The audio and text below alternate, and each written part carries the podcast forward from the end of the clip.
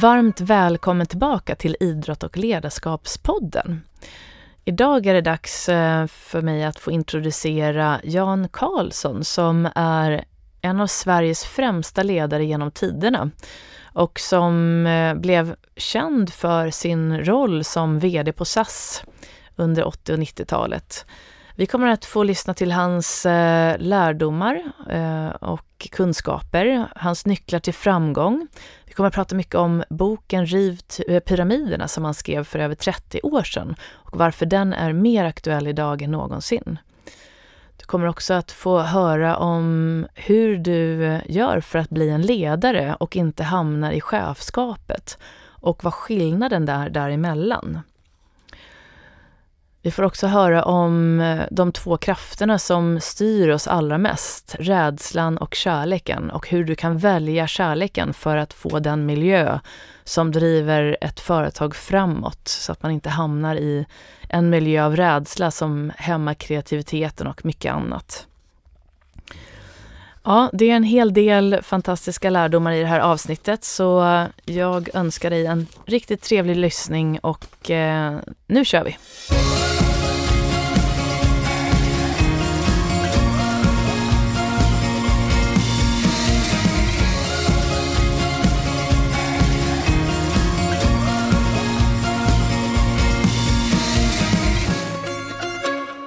Då är ni varmt välkomna tillbaka till Idrott och ledarskapspodden.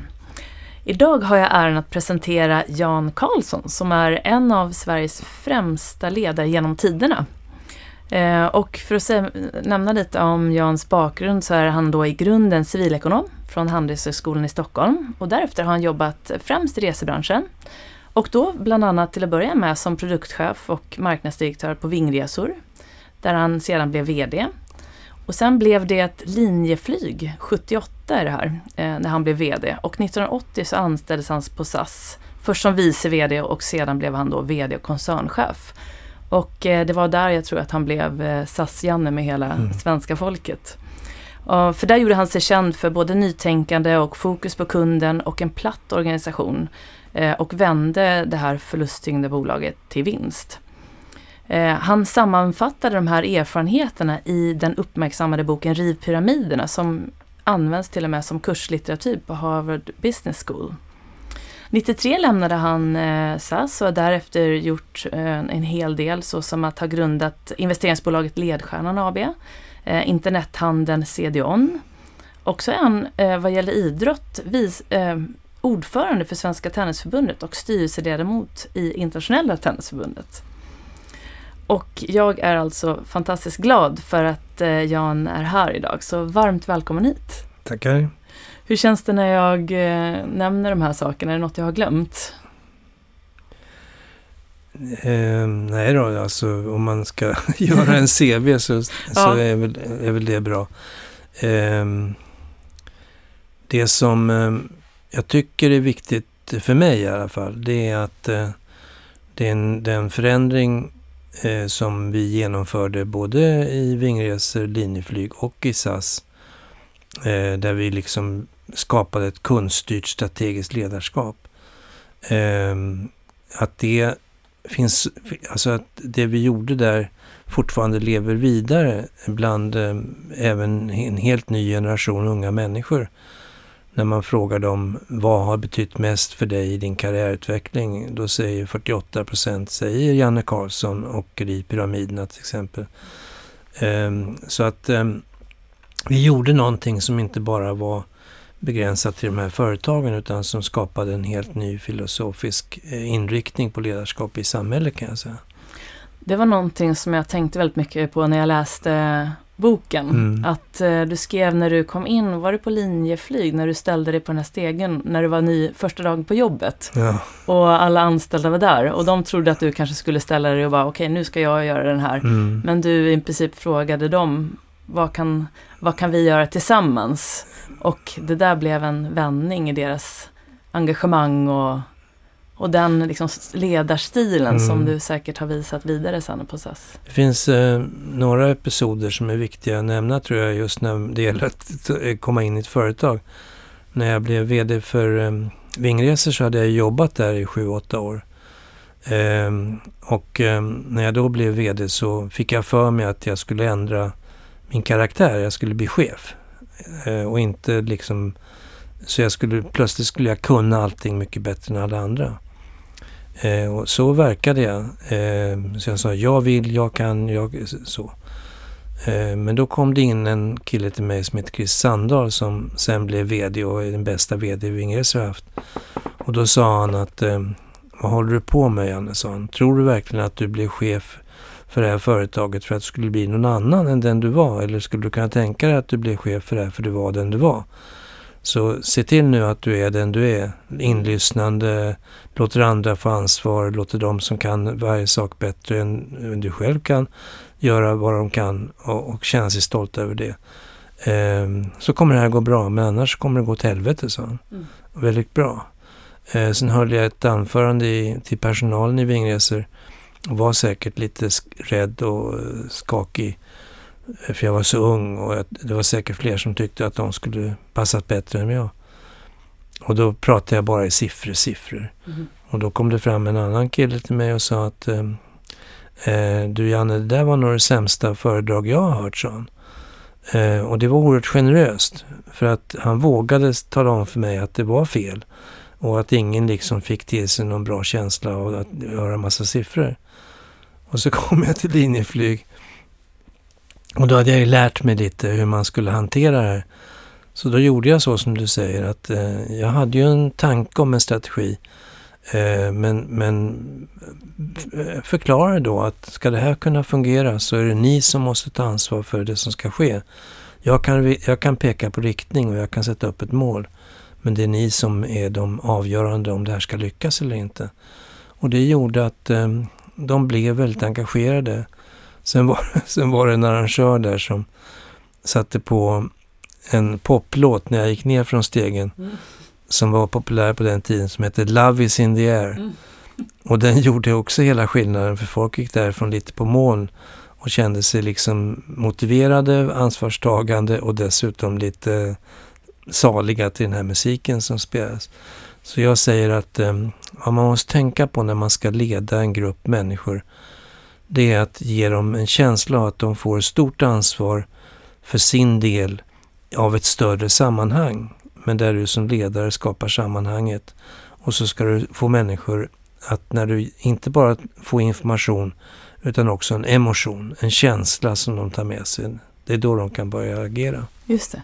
Men vad tror du som ledare, vad är det som, som behövs för att man ska våga vara sig själv som ledare?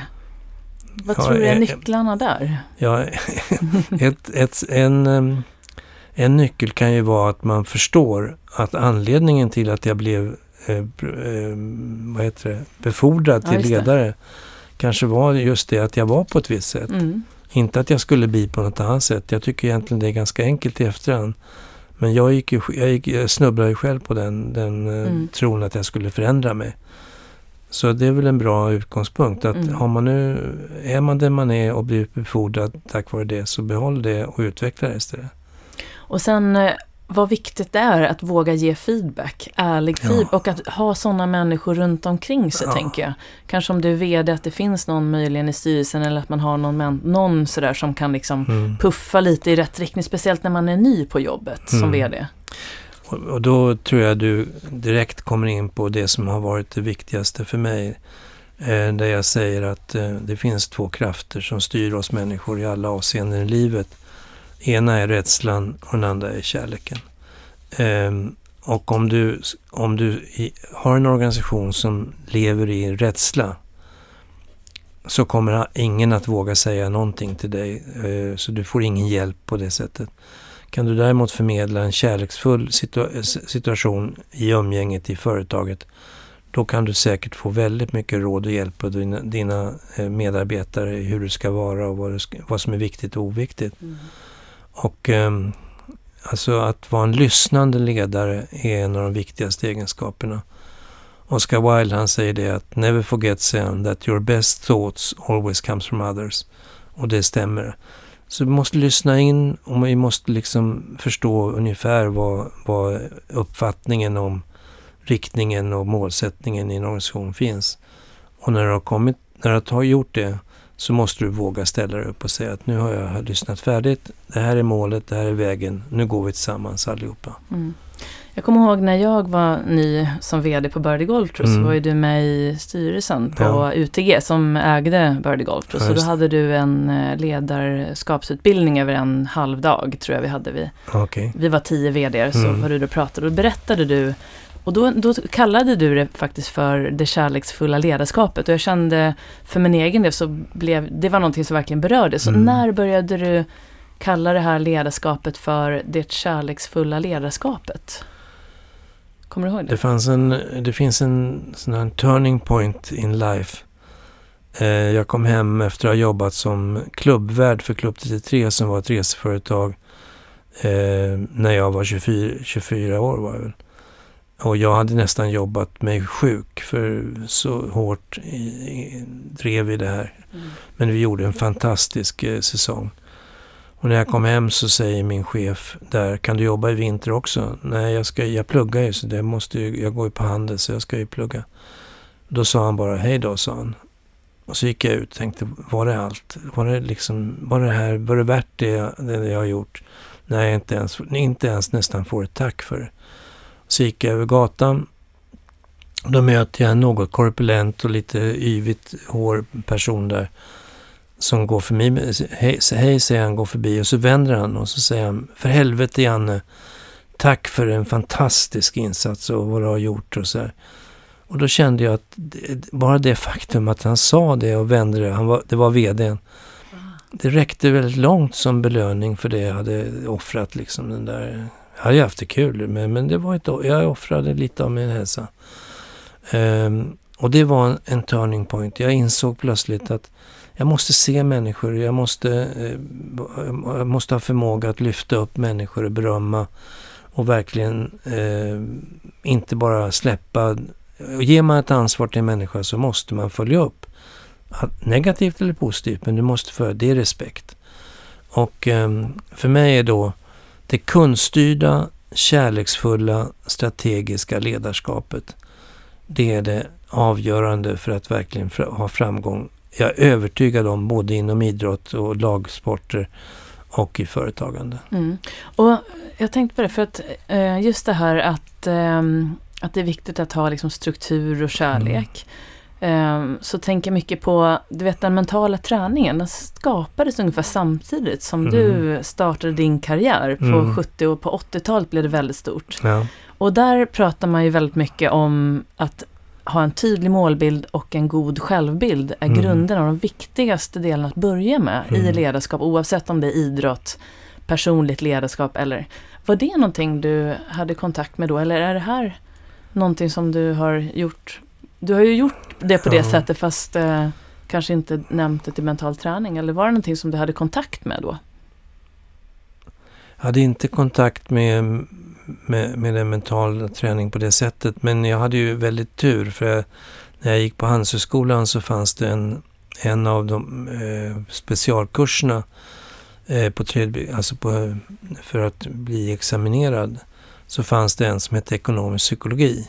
Mm. Eh, och den handlar om customer behavior, market development och allt det som, som har att göra med det kundstyrda företaget.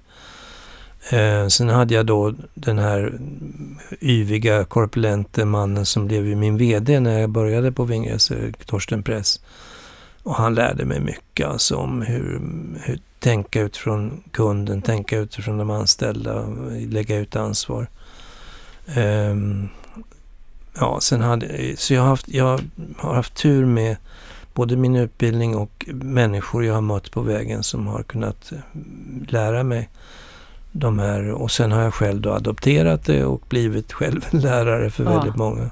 Sen, sen, visst har du varit väldigt så här, intresserad av hur andra som redan är framgångsrika, vad mm. de har gjort? Ja, det kan man säga. För det läste jag mycket och sen har mm. jag berättat det, att mm. just uh, ta lärdom från de som i olika branscher också. Ja, då.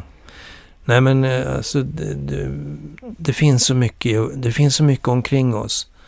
Så att eh, kan vi bli som ledare goda lyssnare eh, och ha förmåga att formulera en egen målsättning och en egen strategi för den verksamhet vi ska driva. Ett lag, en, mm. en företag eller vad det kan vara, en butik. eh, då, kan vi, då kan vi skapa så mycket energi hos människor och få alla att gå åt samma håll, för det är ju det som är det viktiga. Ledare, ledare ju, kan ju vara en titel eh, som är innehållslös om det inte är några som följer efter. Ledare, en riktig ledare är en person som har followers. Alltså först då är du ledare på riktigt. Och, du, och för att bli follower, för att få followers så måste du visa målet, du måste peka ut vägen, du måste skapa en kärleksfull miljö och du måste få människor att röra sig tillsammans. Ja. Mm. Så hur har din, liksom, eh, din roll som ledare utvecklats med åren? Du har ju berättat lite om det, men om du ser tillbaka på det idag? Ja, det var, alltså jag, I Vingresor, när jag fick, blev vd där och eh, bara trodde jag skulle kunna allting mycket bättre, så fick jag ju ett epitet. När vi spelade golf så hade man olika rubriker på varje person. Och jag, min rubrik var egoboy.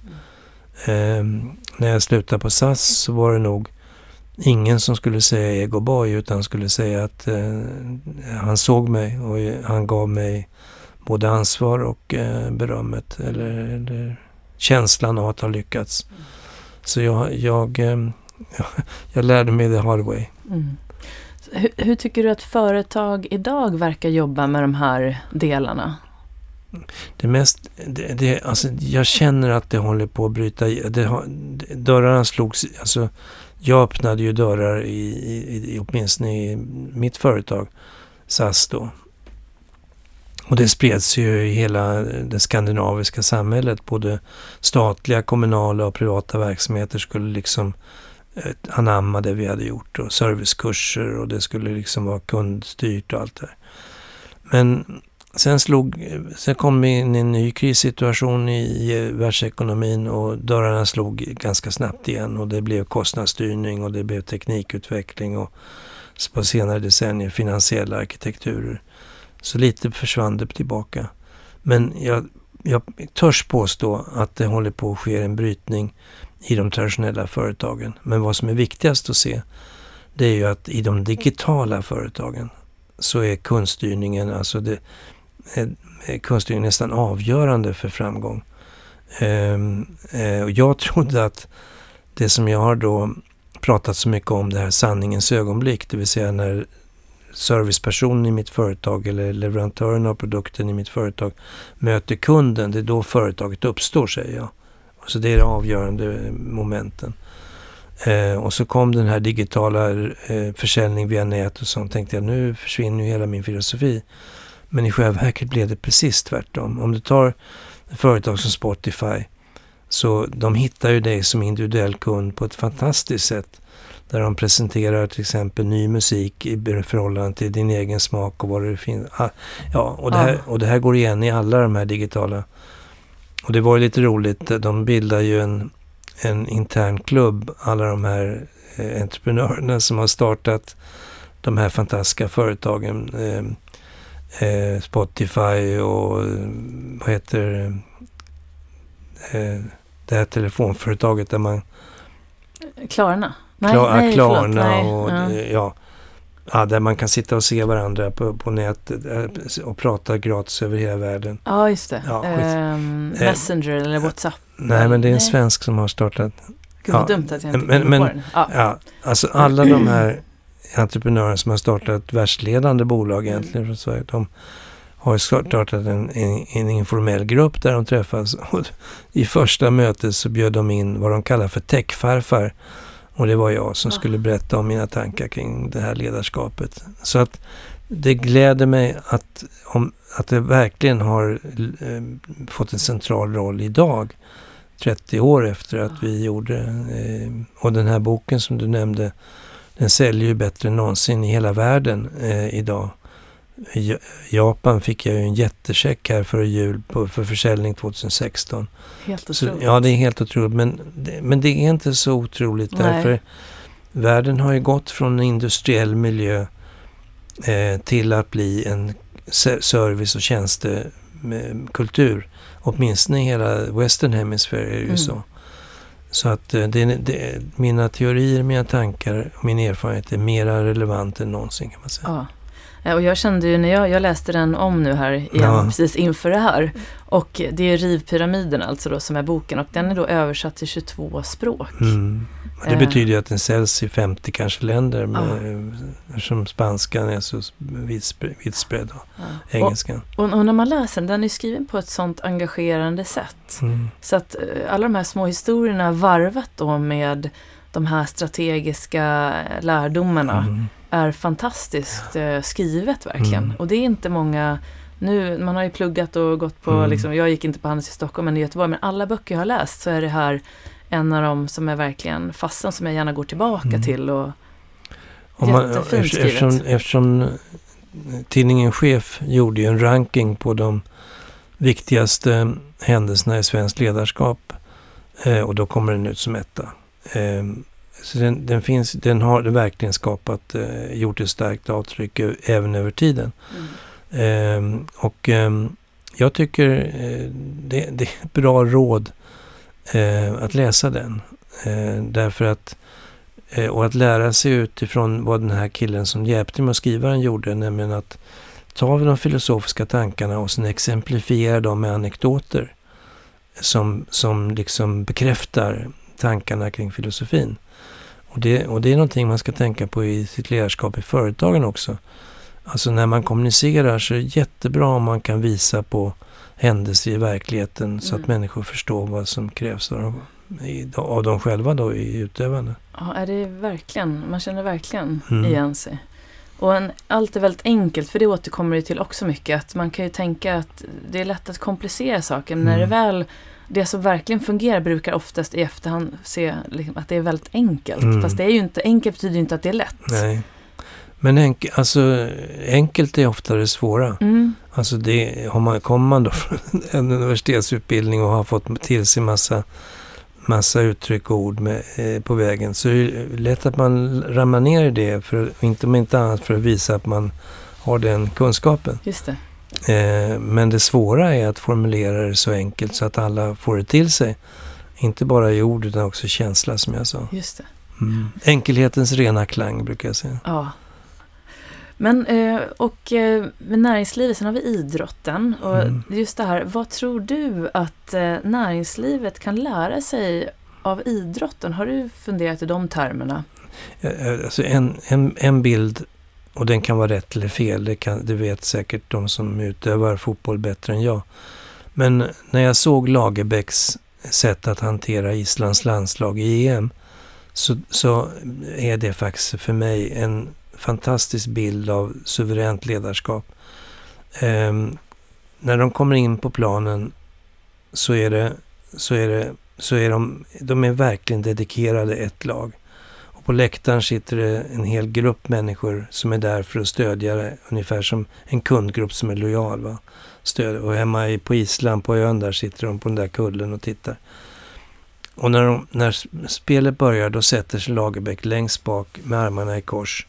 För strategin är ju redan klar. Och han har, de har gått igenom taktiska övningar på planen. Han har ju inget att tillföra. Han ska inte. Låt dem nu ta ansvar och verkligen genomföra matchen. Och så går de så långt som de gjorde. Och så, och så ser du de här eh, lite mer latinska eh, lagledarna som kommer in. Och de sätter sig aldrig utan de står längst fram i den här boxen. Och de är verkligen chef. Lagerbäck var ledare som skapar förutsättningar för att det ska ske. De andra är chefer som gör verksamhet. Mm. Och så skriker de på varenda boll och tror att de här som spelar hör vad de säger och dessutom ska göra som de säger. I själva verket så hör, de hör ju inte, de hör ju bara att han skriker och då blir de ju oroliga, nervösa Mm. att göra fel och det skapar ingen harmoni.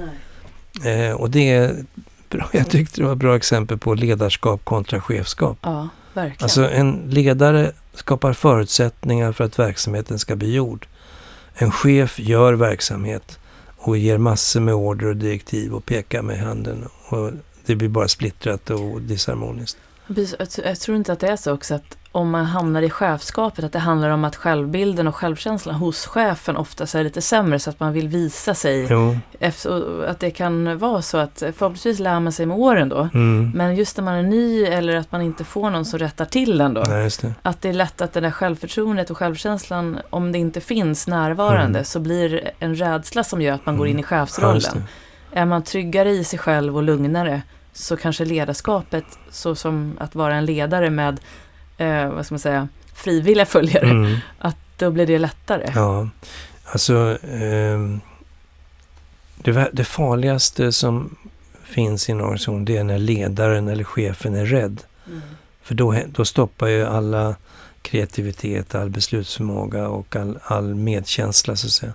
Men eh, det kom fram en kvinna till mig när jag höll ett tal här på lärargalan för några veckor sedan. Och då tackade hon för att hon hade fått använda ett citat som jag hade, eh, hade uttalat. Och det var faktiskt riktigt bra, jag hade glömt bort det. Då säger jag så här. Eh, om du har en chef och om du är i möte med en chef så får du snart klart för dig att han eller hon är ganska viktiga personer. Om du har ett möte med en ledare så får du ganska snart förklart för dig att du Mm. är en viktig person i, i den här verksamheten. Och den är jävligt bra, för det är precis så det är. Chefen har behov av att visa att han är duktig. Ledaren har behov av att människor i organisationen ska kunna visa att de är duktiga. Ja, jättefint förklarat. Ja, det tyckte jag också. Men det, det där så, jag tänker på, på det här med mål. För när jag var, spelade som proffs, Mm. som golf, då, eh, jag var ju det liksom, och sen var jag tränare ett tag innan jag blev VD. Men jag tyckte att det var ganska lätt att sätta upp mål när jag var idrottare själv och Mm. ledare. Det var liksom en tävling eller eh, ja, jag visste vad jag behövde göra. Jag behövde Mm. vara stark i vissa muskler och träna viss teknik och sådär. Men sen när jag blev VD och var ny som VD så hade jag dels eh, fyra stycken som hade kanske lite olika mål med att gå till jobbet. Mm. Och jag då skulle ju då skapa mot en motiverad målbild. Och jag hade fått en budget från ledningen. Eh, och ganska oerfaren tyckte jag då att det var svårt att eh, eh, jag förstod nog aldrig riktigt heller att hur jag skulle sätta upp mål som skulle göra eh, personalen och mig själv liksom, Mm. att, eh, motiverade och attraherade. Eh, och att det skulle vara så pass djärvt Mm. så att det blev så, vad tror du att eh, näringslivet kan lära utav idrotten där? När det gäller målbilder?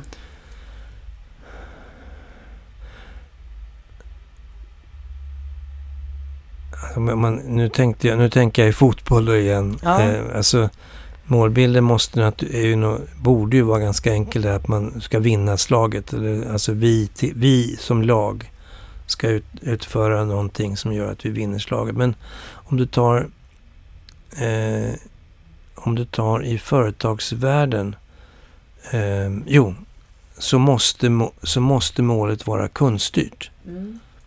Alltså du måste utgå från vad är det vi vill åstadkomma för våra kunder i marknaden? Vilka kunder och vad vi vill åstadkomma för dem. Något annat mål är inte relevant. Eh, och, och det här tror jag är viktigt att slå fast också att alltså det finns inte en organisatorisk enhet någonstans som inte är till för att skapa kundnytta. Eh, jag har svårt att se det på, alltså kundnyttan är ju inte egentligen extern utan det ja, möjligen då att supportrarna blir lyckliga om, om, Ja, om, om laget vinner. Det kan, det. Ja, det kan ju vara en form av kundnytta. just det. Annars är det inte lika självklart. Men i ett företag så är det helt självklart. Eller i en kommunal eh, instans eller en statlig instans. Det enda man är till för är att skapa kundnytta och då måste målet sättas utifrån det. Mm. Ja, och just det att det här målet ska vara så pass tydligt så att de som kommer till jobbet varje dag vet varför de kommer till jobbet. För Mm. Jag läste en annan sak apropå boken igen. Det var så roligt för att jag var på en fest i lördags och då var det en kvinna som berättade, hon jobbade på något stort amerikanskt bolag som hade köpt ett svenskt bolag. Okej. Och hon skulle då hjälpa, ja, de skulle liksom typ styra upp det här bolaget som hon uttryckte det i Sverige. Och det hon upptäckte var att de flesta, det största problemen de hade var att de inte, det var att på våning tre hade de en eh, espressomaskin som var mycket finare Jaha. än på våning två.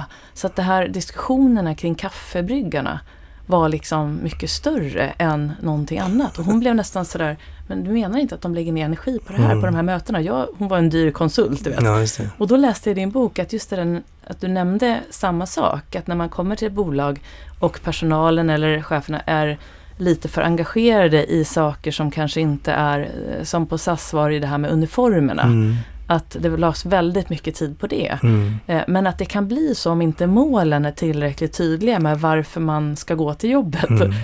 Eh, Då tänkte, Ja. Jag tänkte på att det, vad viktigt det är att den där målen går ner ända ner till, till alla. Liksom. Ja, varför ska vi gå till jobbet idag? För folk gillar att jobba hårt om Mm. de vet varför. Mm. Och, och återigen tänka på då att det mål jag sätter måste utgå från den kundnytta jag vill skapa. Och då blir det mycket lättare att förstå att vi är ett team, vi är ett lag som ska skapa den kundnyttan som vi har bestämt.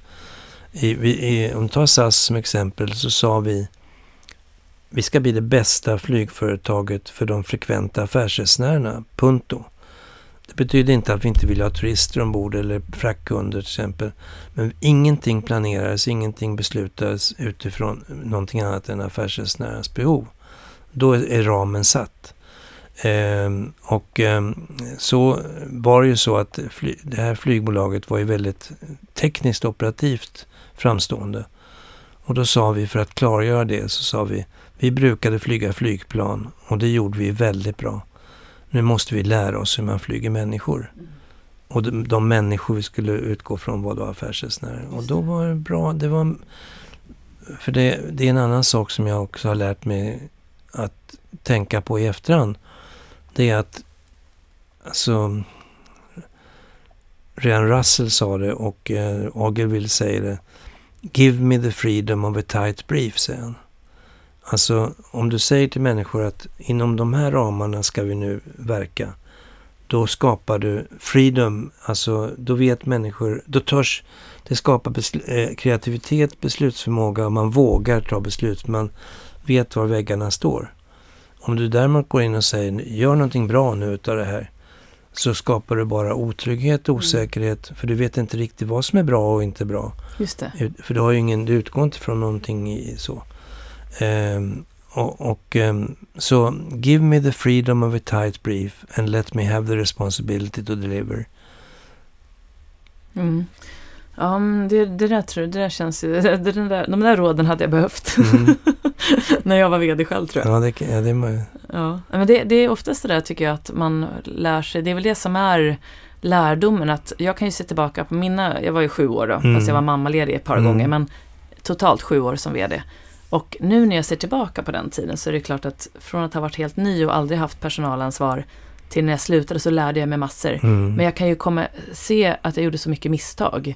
Men som idag är lärdomar som jag kan använda i min roll som coach och Mm. mental tränare. Men då var det ju inte så kul. Nej, jag förstår. Men, men att jag ser det så tydligt i Mm, efterhand. mm. Det är väl så det är med lärdomar. Ja, det är bra. Att man måste gå igenom ja, dem. det. Och så inte, inte göra om misstagen. Exakt. Mm. Men har du några sådana liksom, misstag som har blivit viktiga lärdomar? Ja, jag tycker det. Alltså, och det, det. Det är just relaterat till det här med the freedom of a tight brief. För när vi la strategin i SAS då i början på 80-talet så, så var den så, så, den var så, in, in, så kristallklar för alla engagerade. Och alla gick åt samma håll. Och så vi blev valda till världens bästa flygbolag, världens lönsammaste, världens tekniskt operativt bästa. Allting fick vi.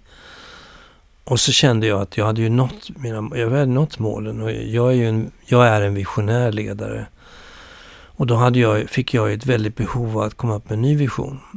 Och då försökte jag manipulera alla chefer i bolaget att tro att vi kom fram till en gemensam ny strategisk inriktning. Men det var egentligen bara jag som manipulerade dem att tro det.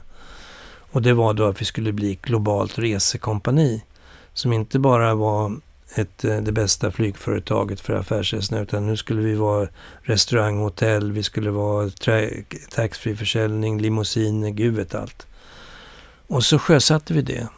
Och i det ögonblick vi gjorde det så började man ifrågasätta eh, eh, alltså strate den strategiska inriktningen från alla håll i bolaget.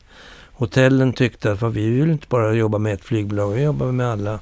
Eh, restaurangerna tyckte någonting, flygbolaget, piloterna tyckte någonting och danskarna tyckte någon som inte norrmännen tyckte. Så, så den tajta briefen försvann och the wide brief skapade väldiga problem. Mm. Eh, så att eh, det, det, var ett, det var ett misstag och eh, det var korkat att å ena dagen stå och säga att det måste vara väldigt konststyrt, av, eh, preciserat, eh, tajt. Och nästa dag så lurar jag mig själv och snubblar på tröskeln. Mm. Ja men det är ju så spännande att det kan hända även den bästa ja, när man vill, eller hur? Man tror man kan och vill och så gör ja. man fel ändå. Men eh, så vad tror du är liksom, eh, jag tänkte vi pratade lite grann om när man jobbar väldigt hårt mm. så att man nästan eh, låter det gå ut över sin hälsa för att man har det där ja. brinnande engagemanget att vilja lyckas mm. och att vilja få det här företaget. Så är ju det väldigt aktuellt idag med tanke på hur många som blir utbrända ja, idag och det har ju ökat väldigt mycket nu de mm. senaste åren. Och framförallt faktiskt bland kvinnor. Kvinnor blir mer mm. utbrända än män. Och eh, hur har du liksom balanserat jobbet med privatlivet och vad har du lärt dig på vägen där? Men då kan jag säga att om man, om man eh, är angelägen om att få mycket tid över och eh, vara med familj och vad det nu kan eller i sina egna intressen, så ska man bli ledare och inte vara kvar som chef. Alltså chefen arbetar ju ihjäl sig. För chefen vill ju vara med på varenda jävla frågeställning, varenda beslut och varenda händelse. Ledaren har, när, när, när målet är satt och strategin är lagd och ansvaret är fördelat så kan ju ledaren faktiskt gå hem och spela golf. Just det. Eh, och det var precis så att jag, jag har ju aldrig jobbat en helg till exempel eller så. Och jag har alltid haft... Eh, och eh, så och det visar ju bara så mycket effektivare ledarskapet är än det här centraliserade chefskapet. Så om du är trygg och lugn i dig själv mm. och vet vad du ska göra och har en tydlig vision och strategier, då kommer du inte behöva jobba lika mycket. Ja, Eller jag menar att man... Nej, nej det, det, jag hade ju en episod, mm. säkert, den har kanske de flesta hört, men Eh, jag, jag genomförde det här decentraliserade ledarskapet i organisationen och satte upp målet och strategin. Och sen skulle jag åka på semester och jag hann ju inte ner lägga mig på bryggan förrän telefon började ringa. Och, så, och jag insåg att det här är löjligt, det är bättre att åka tillbaka. De har inte fattat vad jag vill. Nej, just det. Så jag jobbade ett år till och sen nästa år skulle jag ta semester. Och då blev jag ombedd att göra en intervju med Svenska Dagbladets dagsida om, om lättja. Och då tog jag den och sa under förutsättning att ni publicerar den samma dag som jag ska gå på semester. Mm. Och i den intervjun så sa jag att nu har jag genomfört en fördelning då, ny, ny tankegång och ny fördelning av ansvar till människor i bolaget. Och nu kommer beviset för om jag lyckas eller inte. För om min telefon fortsätter att ringa så har jag ju antingen misslyckats själv eller också har jag valt fel chefer. Och är det så att de tar besluten utan att ringa upp mig och så, då har jag gjort rätt och då, då har det fungerat. Och efter 14 dagar när telefonen inte hade ringt så blev jag lite sur på att de inte hörde av sig åtminstone någon gång. det. Men det var ju ingen jävel som tordes. Men det var ju, det var ju ingen skillnad. Det gick ju jättebra att fungera. Så att, eh, eh, nej. Det är, så, det, är så, det är så självklart. Om en person ska vara med om allting så blir det ju ingen tid över utan man blir ju bara jobbar sönder sig själv. Om man, om man däremot kan fördela ansvaret på kanske tio personer, ja då frigör man ju eh, tid för sig själv att kunna ligga där på bryggan och må ja. ganska gott. Fantastiskt bra kvitto på. Ja, det var verkligen bra. Att man gör det hårda arbetet först mm. och planerar och ja. verkligen, för det är ju det, det är inte lätt och det Nej. är därför inte så många är bra på det. Nej, det. det. är lättare säkert att vara chef, svårare att vara ledare. Mm. Eh, och det behövs eh, eh, mer, ja det behövs träning fast på rätt saker för ja. ledarna.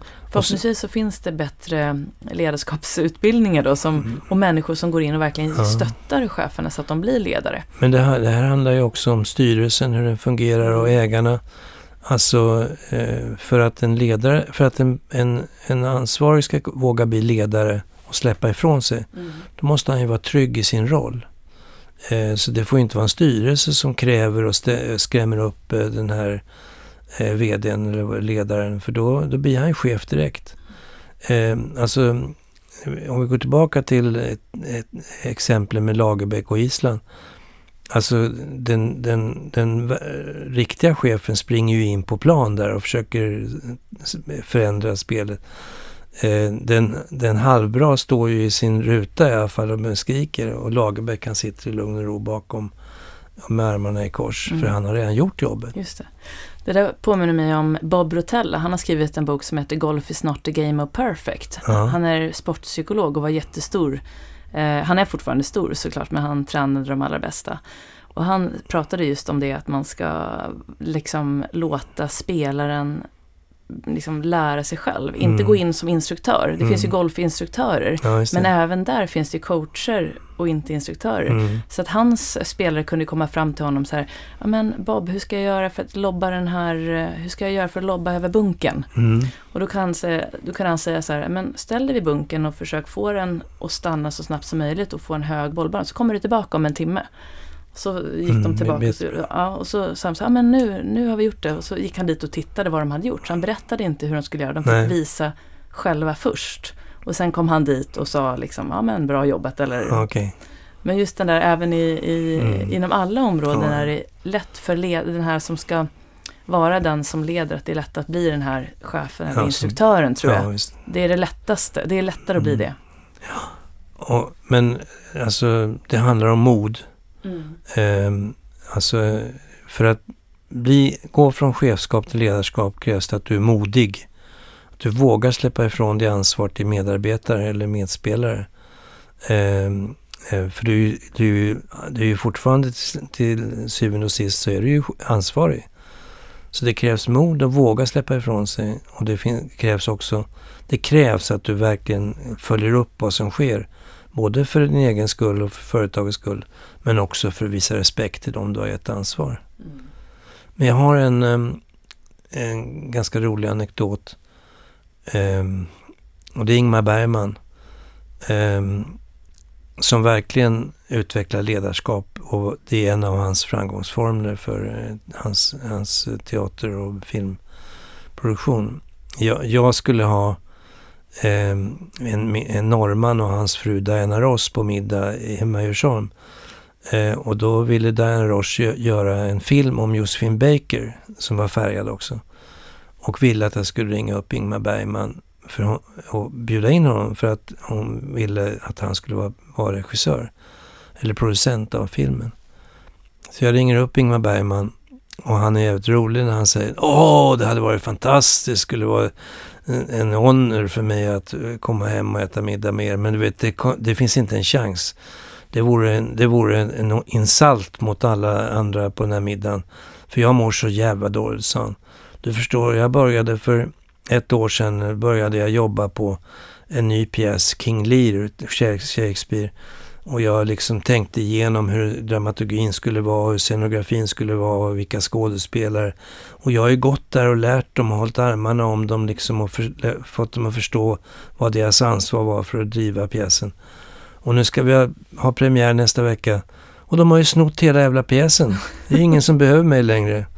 Och här står jag. Eh, och jag mår så jävla dåligt så jag kan inte gå på någon middag. Så. och det var ju ett ledarskap. Han har, alltså, de har tagit över och det var ju precis det som skulle vara det goda som skulle ske. Ja. Han var inte behövd längre. Han var inte behövd längre. Han kunde lägga sig på ryggen och ta ja. semester. Det kan ju bli en tomhet efter att ja. man också lyckas med någonting. Så är det. Eh, och det där är ju viktigt apropå nya mål och mm. nya visioner.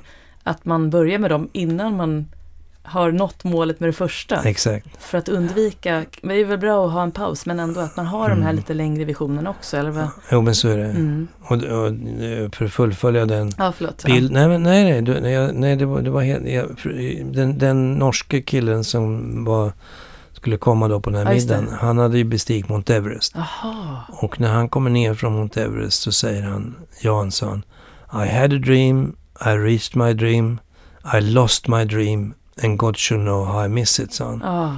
Och det är ju precis det du säger. Alltså, mm. när, är man visionär ledare så inträder a moment of danger är när visionen har nått sina mål och du som ledare måste hitta en ny vision. Det är inte alls säkert att det är företagets behov utan det är din, dina egna privata behov. Så apropå framtidsplaner, för jag läste det att din nästa bok skulle heta Moments of Danger ja. istället för Moments of Truth, som det, då rivpyramiderna heter ja, på engelska. Ja, har du någon plan nej, jag har på ingen, nej, jag har ingen plan. Nu kommer min ehm, eh, rivpyramiderna som har kommit ut i flera olika upplagor kommer ut i en helt ny upplaga här i Sverige om ganska snart. Ehm, och, ehm, och grunden för det jag, jag, jag, fick en förfrågan från mitt amerikanska förlag om det var okej okay att de sålde del, del, i rättigheterna till ett vietnamesiskt förlag bara för några veckor sedan.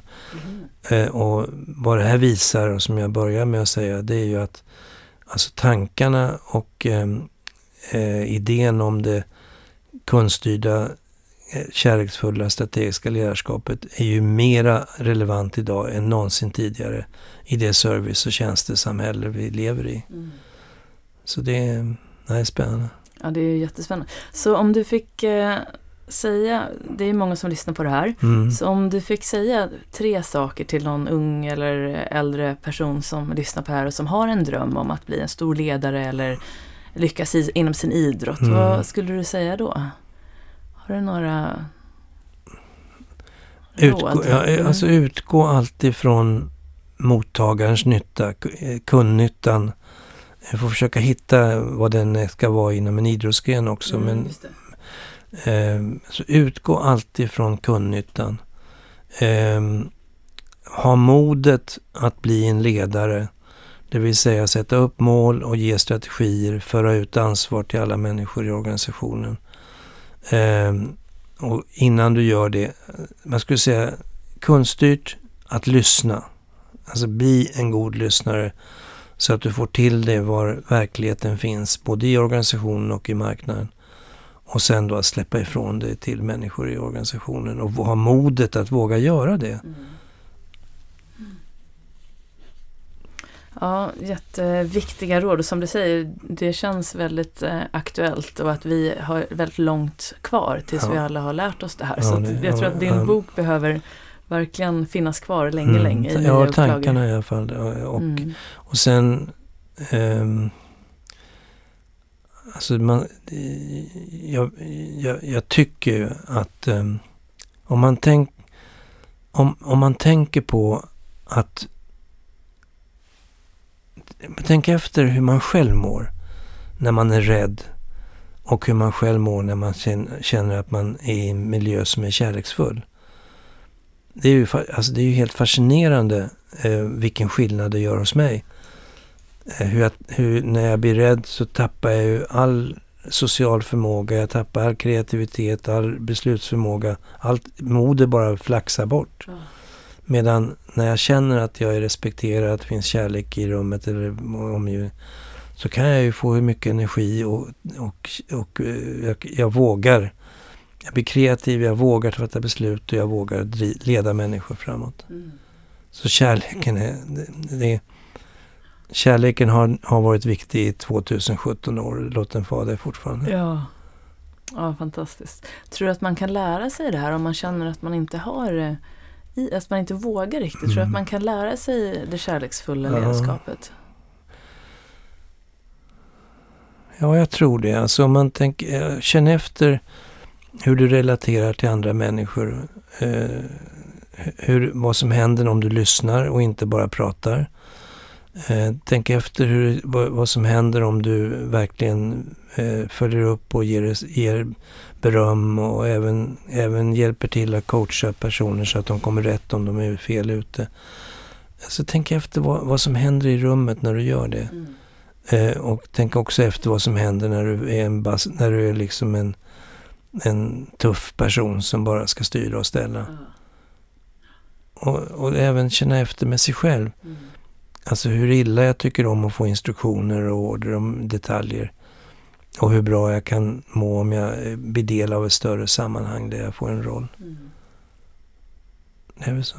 Det är som på golfbanan. Ja, visst. Ja, det är... Där behöver man också de här, du vet, den här kärleksfulla miljön. Ja, så visst. lika viktigt där för mm. att kunna prestera på topp och må bra. Ja, att man, där är det oftast då dock man själv mm. som är en eh, den eh, kritiken och kanske inte någon annan.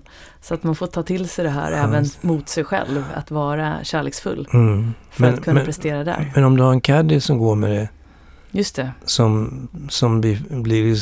Jag kan säga jag hade en caddy på Prestwicks golfbana när vi spelade två... eh, Zachrisson och jag spelade mot Ness och Knudsen från Norge. Ja, Och då bettar ju de här caddyerna bettar ju på sin spelare ah, eh, som en regel. Och när vi kom på 15 hålet så böjde sig min caddy som hade en stor rökran och så hade han, han doftade som två limper Marlboro.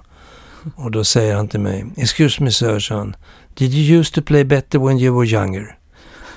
och det är klart att de nästa hålen spelade jag inte speciellt bra Nej. efter den. Han gjorde inte så bra ledarskap Nej, det var inget bra ledarskap. Annars är ju caddien den viktigaste personen Ja, för spelarna idag. Kan de, det ser man på alla de här bra spelarna, Lexi Thompson som hela tiden hyllar sin caddy Mm. eh, som en av världens bästa spelare nu och även på här sidan. Så det är verkligen en nyckelperson. Ja. Så det, det, det var en podd som jag själv var med i där vi sa att varje VD borde ha en caddy. ja, just det. Ja, men det är inte alls dumt. Eller hur? En, liten, en, en person som verkligen finns där och stöttar. Ja, ja, det är bra. Mm. Alltså en, en, en, en yrkesroll som är viktigare än vi kanske förstår, det är ju det är terapeuter. Mm. Att, att skaffa dig en... det är inte fel tror jag, att skaffa sig en egen terapeut som man har, eh, för samtal med. Ehm, det kan betyda väldigt mycket att bara få en chans att uttrycka vad som egentligen finns i dig och vad du vill åstadkomma. Mm. Ja, verkligen. Det, det Mm. hoppas jag verkligen också är en sån där positiv utveckling. Att fler och fler hittar en sån person. Ja, just det. Ja, fantastiskt att prata med dig. Jag skulle Mm. gärna sitta kvar och prata mycket, mycket längre. Men eh, jag vill önska dig all lycka till. Tack snälla. Tack så jättemycket. Tack.